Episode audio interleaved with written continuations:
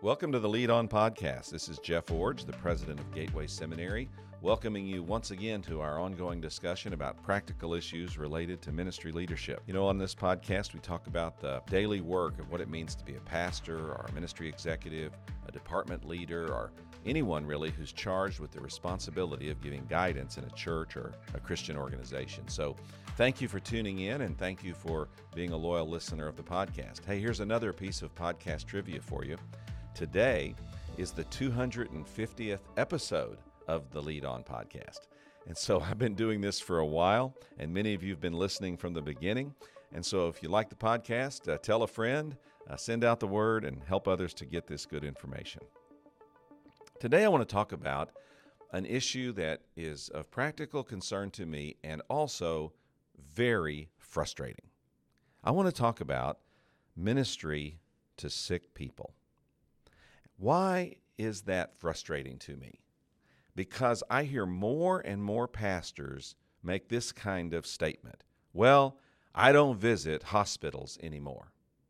And when they say that, they say it almost as a, a point of pride that they've come to a place of ministerial superiority where uh, they don't have to be troubled with something as menial as making a hospital visit to a sick person.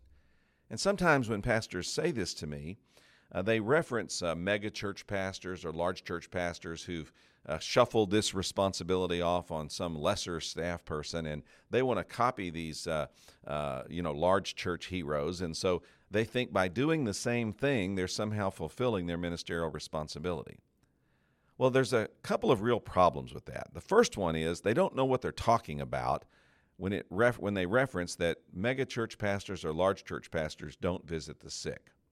I recently attended a memorial service that was in one of the five largest churches in California. A church that uh, would have easily more than 20,000 members. And in that memorial service, the family thanked the lead pastor, the senior pastor, the main guy. They thanked him for the ministry he had in the hospital to their dying family member. And I sat there thinking, I wish every young pastor and every young ministry leader could hear this testimony and understand that while this megachurch pastor, really one of the largest churches, uh, pastor of one of the largest churches in the nation, still makes hospital visits. Now, while he doesn't visit every sick person, he does model the importance of caring for sick people by making this kind of hospital visit to a person that was close to him on their leadership team. So I want to challenge you today to set aside this myth that the really effective, really cool, really busy ministry leaders don't visit the sick. Yes, they do. So, one reason that this frustrates me is because of this myth that I hear talked about by younger pastors. Here's another reason it frustrates me is because failing to minister to the sick ignores what Jesus said in Matthew chapter 25. Jesus said, I was sick and you visited me. And he gave, made this statement as an example of ministering to Jesus by caring for his people. So, this calls to mind at least five reasons why ministry to sick people is so important. First of all, it demonstrates the compassion of Jesus. You cannot read the Gospels and not understand easily and clearly how much Jesus cared about sick people. He was always touching them, healing them, caring for them, going out of his way to meet up with them. Jesus had compassion for the sick. Second, we minister to sick people because it demonstrates ministry to Jesus. Jesus said, I was sick and you visited me, meaning that when you minister to the sick, you're in some way ministering to me and you're demonstrating your ministry to Jesus by how you care for one of his children. Third, ministry to sick people is important because it practices Christian fellowship. The Bible says we're supposed to support the weaker brother, to stand with people when they're uh, at their worst or when at their at their weakest. And in those moments, we practice a form of Christian fellowship by surrounding, by supporting people in their weak moments. And then another reason ministry to sick people is so important is because it protects people while they're vulnerable. You know, when you're sick, You, you can't do everything for yourself. And you need people to step up and do things for you and to take care of you. And it demonstrates this protection for the vulnerable that's so important as a part of Christian fellowship. And then finally, ministry to the sick is important because it connects with people on a deeper emotional level. You know, I've been sick. I've had cancer. I have some heart challenges. Uh, I have some kidney issues.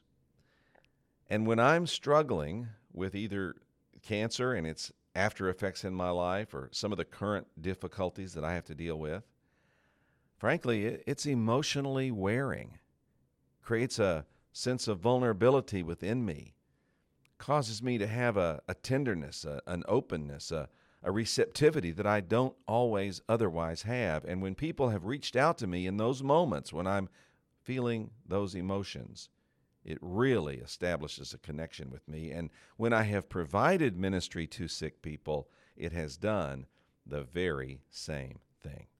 So, ministry to the sick, so very significant.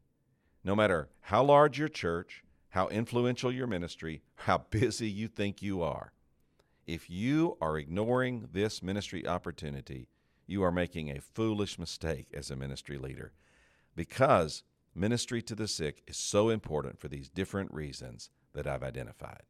Now, today on the podcast, I want to do more than just talk with you about this. I want to help you hear from someone who has both received ministry as a person who's ailing and also over his lifetime extended ministry to so many sick people. My guest today on the podcast is Dr. J.T. Reed. Dr. Reed has been a professor here at Gateway for a number of years, but before that, he was a significant pastoral leader in the state of California. He has served in so many different capacities on the board of trustees, for example, of California Baptist University, where he was even chairman of that board, and all other kinds of ministry leadership roles across our state.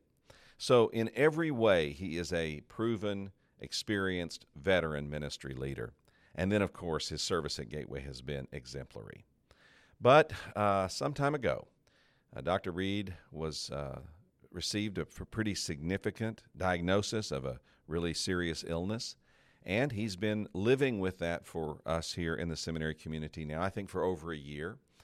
And I've asked him to talk with us about that today. So, JT, welcome to the podcast, and thank you for being on with me today. Thank you, Dr. Iorg. The first thing I'd like for you to do is just describe your illness and uh, tell us uh, what it's been like and how long you've been dealing with it. Uh, I've been I've been diagnosed with renal cell carcinoma, which is uh, shorthand for kidney cancer. Um, it's cancer that begins on the outside of your kidneys and then can hitch a ride and metastasize other parts of your body.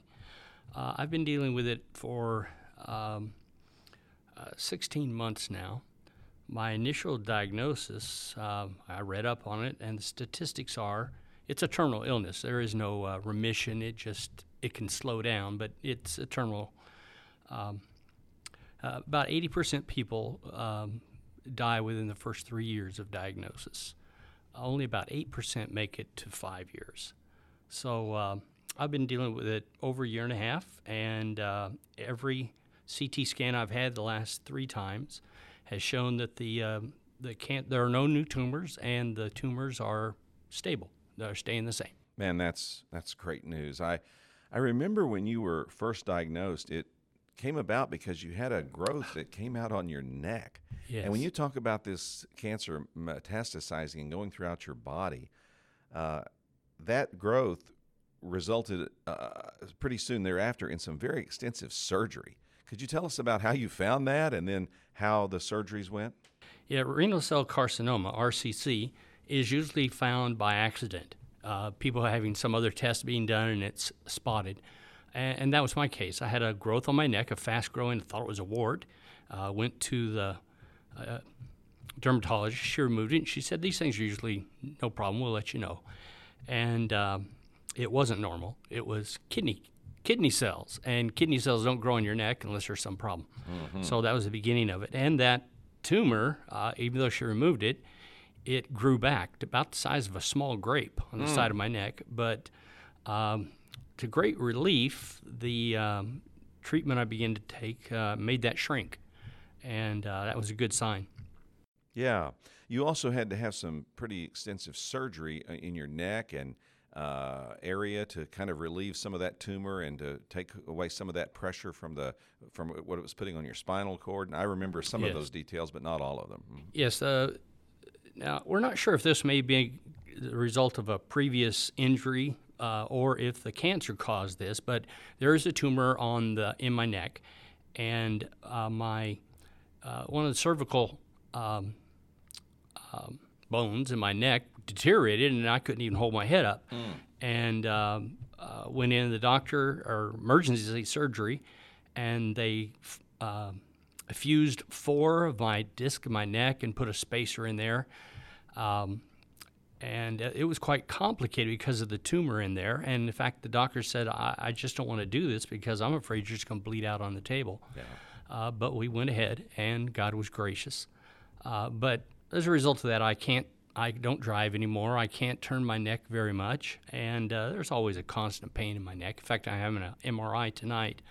Uh, it's one year, marks one year that that, that surgery took place. Yeah. Okay. Well, thanks for describing your illness and telling us how uh, how it has affected you physically. But now let's shift our focus a little bit and let me ask you to talk about how you responded emotionally and spiritually to the initial diagnosis. Take us back to that first uh, few weeks after you found out you had this uh, serious illness and were facing this major surgery.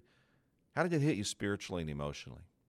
It was interesting that I received the phone call from the doctor while I was preparing a funeral service for uh, one of my relatives. I was so I was taking another deep dive into uh, grief and all of that. Um, that's been one of the strong suits of my ministry. Over my ministry, I've done over 300 funerals, um, uh, and one of my shaping philosophies is whenever I would minister to somebody with, with sickness or an announcement like this, i- it's a painful reminder that we all live in a world of sin, sickness, and death, and none of us are exempt.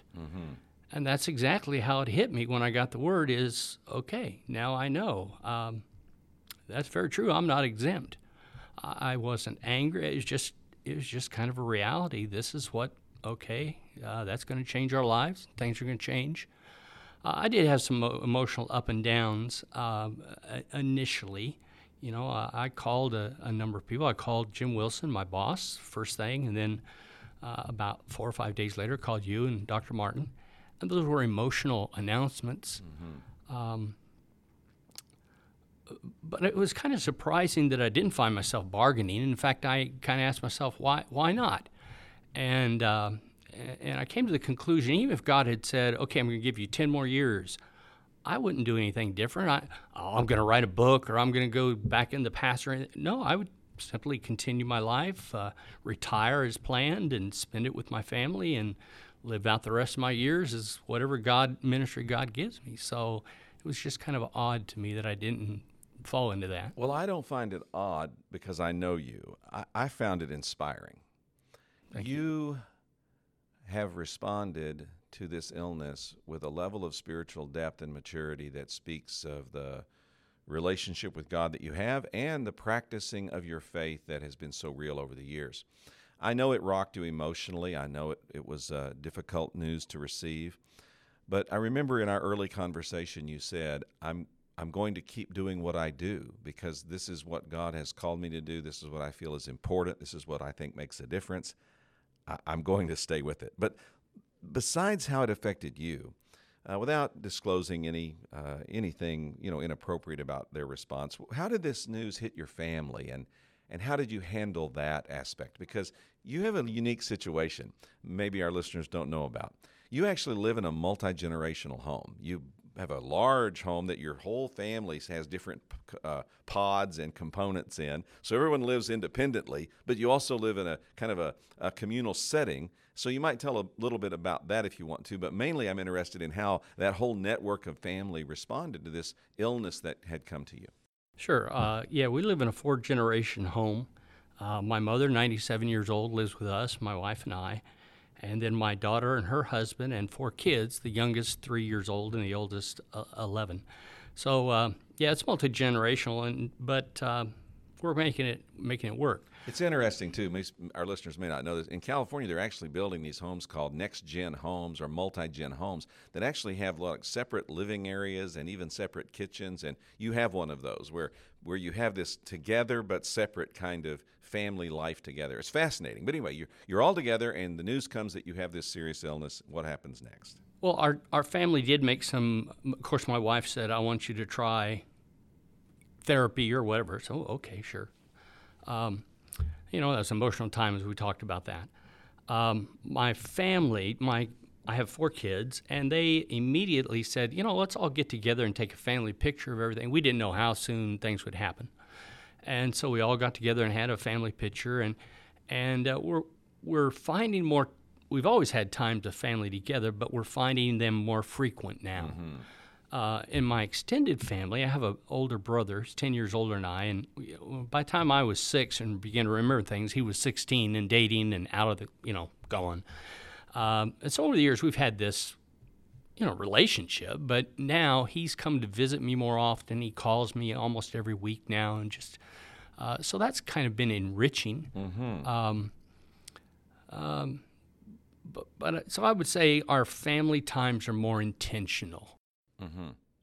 And somewhat, maybe even more intense. Yes. As you have that sense of uh, of the challenge you're all facing, and Yeah. the need and the desire to want to maximize really every day that you have together. One Now- of the things I decided was um, I wasn't going to wait until I die to give my stuff away or have someone else distribute my stuff. So I've begun to do that now. You know, gifting people with different things has been meaningful to me and tell them why it's meaningful to me and give it to them. That's fantastic. That is. And that leads me to the next question, and that is you know, you made this initial response and your family's been making a response, but how has your personal response to your illness changed over the months? It sounds like one way is that you've come to understand and embrace the reality of it and you've been giving away items and expressing yourself in relationship to others, but have there been some other distinctive ways that you see that you've changed over the past few months in terms of how you're responding to your illness? Well, I, I take a daily uh, chemotherapy pill, and it I describe it, it makes me uh, large, uh, lethargic and unmotivated. Um, you know, years ago, my first uh, email address was readyread at AOL.com. Uh, read is ready. Uh, but I find now I'm not so ready. I'm just, uh, I could spend, I'm, I've always been hyperactive, but I can spend time just, long time just sitting and not doing anything. So that's affected a lot of things in my life. Uh, I'm not up and at it. Um, um, and I, I- came to the realization that I really needed to retire because I'm just not as. Um, I I don't think I'm doing the service to the seminary that I think I should. Right. And so uh, I've made the decision to retire. And so that was an emotional um, uh, decision to make. Uh, but uh, the seminary has been very gracious and helpful to me to make that transition in that time. You know, in that aspect of your adjustment, one of the things, again, that I've admired about you has been your maturity of commitment to the mission of God and to the mission of the seminary. You know, we've stood by you and, and worked hard at doing that, but you've made it easy because you've continually had such an accurate self appraisal of where you are and what you can do, what you can't do. And uh, I think that that stands out really, JT, because a lot of people who find themselves struggling with illness uh, really have unrealistic expectations or really uh, don't make, uh, uh, maybe their plans are driven more by denial than they are by reality. And so you've been a model of making some much better decisions along the way, and I, I affirm you for that. Now let's shift gears. We've talked about your personal response, but I want to now focus on what a lot of our listeners are thinking about, and that is how they can be better ministers to the sick.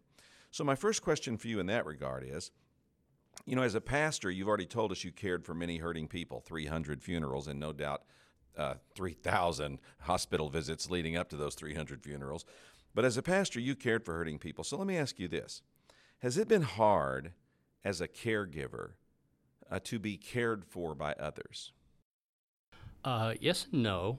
Uh, I think uh, initially, um, you know, I'm kind of a, uh diagnostic person, which is a nice way of saying I'm critical. Um, uh, people would contact me, hey, I'm going to be praying for you every day. And, you know, I often wonder, really? Yeah. Um, but what was really meaningful is when people would actually pray with me. And um, uh, of course, I always respond in, in praying right back to them. I kind of learned this in the ho- I did a you know I've done like I said thousands of hospital visits, and this only happened one time. Is after I prayed for a person. Um, this kind of um, nondescript member of my church uh, didn't teach, wasn't a deacon, you know, just Right. he would hand out bulletins occasionally. Um, after I prayed for him, he held on my hand and he prayed for me. That's the first time that it ever happened. It was very meaningful. And so I have, uh, you know, when you stand in line and people walk by and shake your hand as a pastor, oh, I pray for you, and you just wonder, eh, okay, I hope so.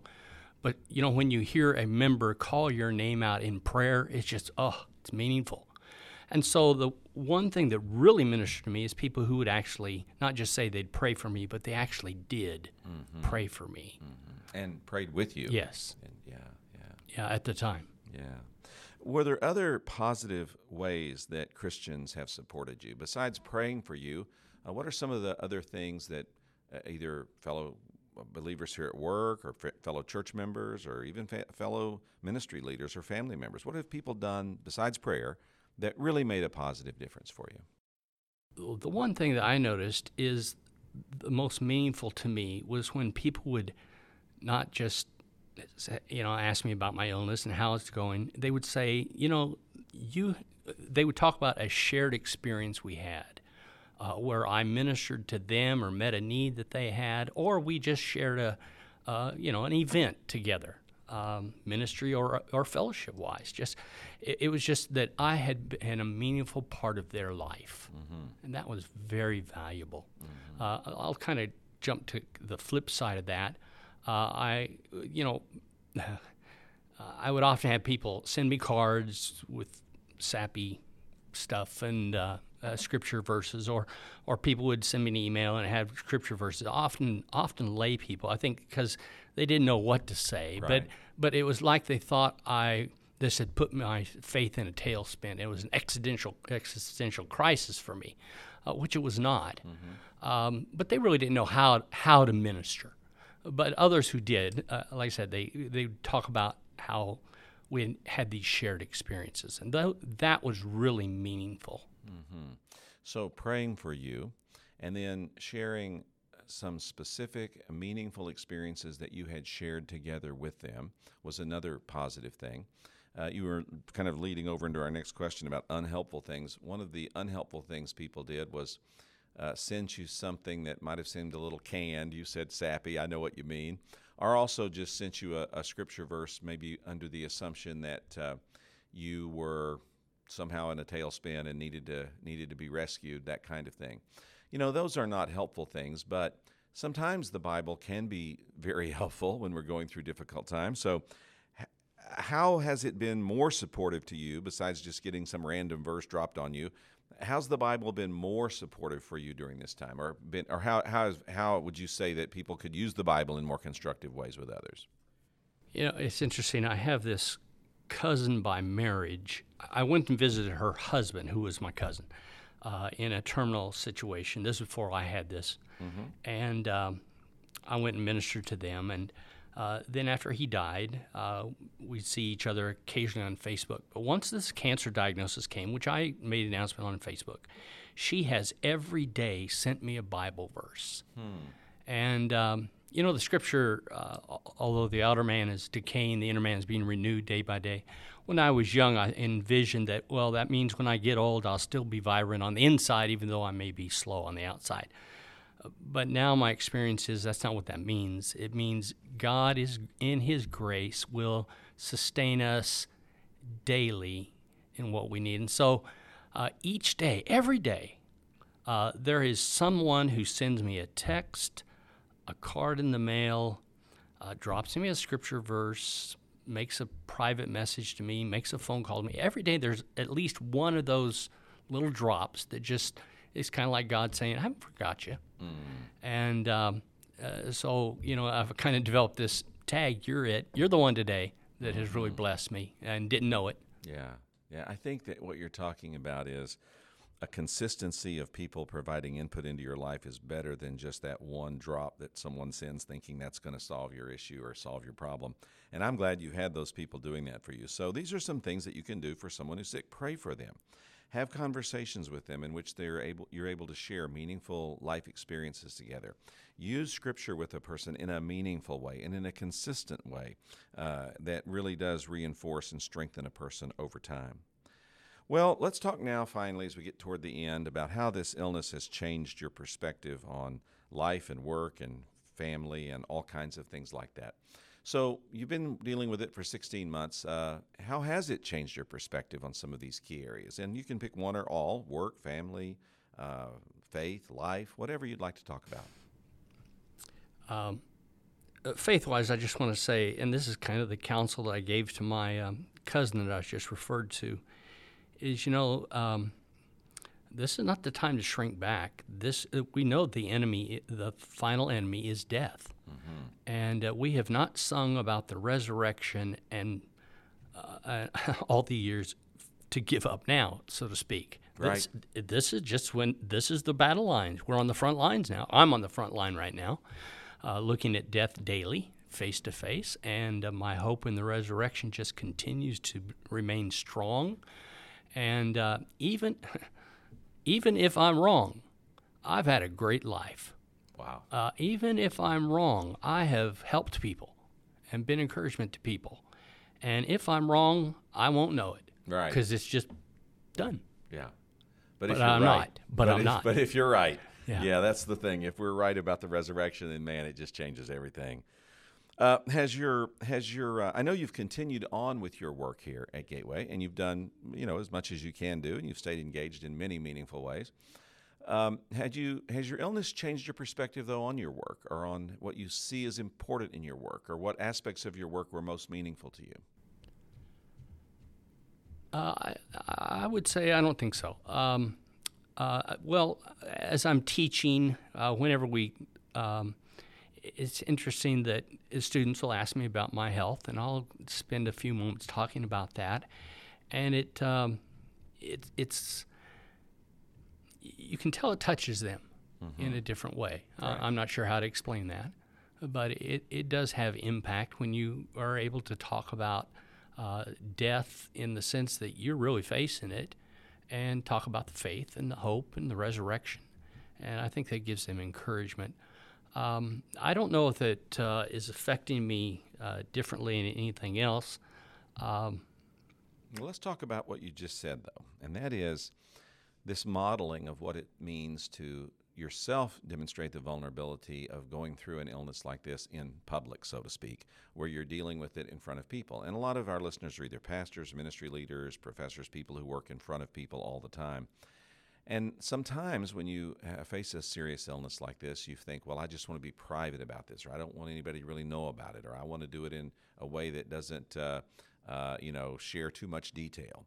And one of the things I've really appreciate about you is you don't uh, wear a sign that says "I'm sick." You you come to work, nobody would know unless somebody asked you. Uh, uh, you're more than willing to talk about it, but it's not the centerpiece of every conversation. You you have other things that are on your mind as well. But you've done a very good job of modeling, though, a transparency about your illness that really has been inspiring to others and really has been frank and open and, and willing to dialogue and share about what you've been going through. So I just want to affirm that in you, and I want to say to all you listeners that when you yourself find uh, that you're the sick person, especially as a leader, yes, you have to be measured and that you don't want to be narcissistic and share all these details that make it all about you. But at the same time, you have this wonderful teaching moment to say, I'm going through this. And so, in the context of living through this, I'm facing all the same kinds of issues that you also face when you fa- uh, dealing with illness. And here's how I'm going through it. And here's how I'm grappling with it. And here's what I'm learning from it. And here's how I'm growing by it. And hopefully, here's what I'm modeling for you about how to deal with something like this when it happens to you. So, JT, I really affirm the fact that you have modeled so well for us how to learn and grow and, and, and really prosper um, in your inner man, as you said, uh, during this difficult time. Well, I'll let you have the uh, last uh, the last answer to the last question, and that is: Is there anything else that we really haven't talked about today that you've learned from your illness or that you've experienced through your illness or that you'd just like to say to people who are out there ministering to sick people that would help us today to do a better job with this? You have the last word. My first thing is um, uh, I learned pretty early in my ministry uh, if we're going to bear one another's burdens, we have to share one another's burdens. And so that's why I've been kind of open about it. Um, there was a flurry of um, you know phone calls and cards and all that at the beginning, uh, but that has really tapered off, and I expected that. And but there have been a few that have been really faithful about uh, being in contact with me, even as you talked about at the beginning of your uh, uh, of of this. I I'm a part of a um, mega church, and my pastor is very busy, but about every three months he'll just drop me a text, "How you doing?" And uh, that's always you know tag he's it today gave me that uh, blessing um, my final word is you know looking back on ministry i wish i had been more systematic in uh, just doing that kind of thing for terminal people it's easy for them at the beginning to be a flurry of activity and then it kind of you forget mm-hmm. about it mm-hmm. and uh, you know now with smartphones and all that it's easy to set a monthly or or whatever reminder to yourself, just drop them a line, give them a call, send them a card, a handwritten card or something.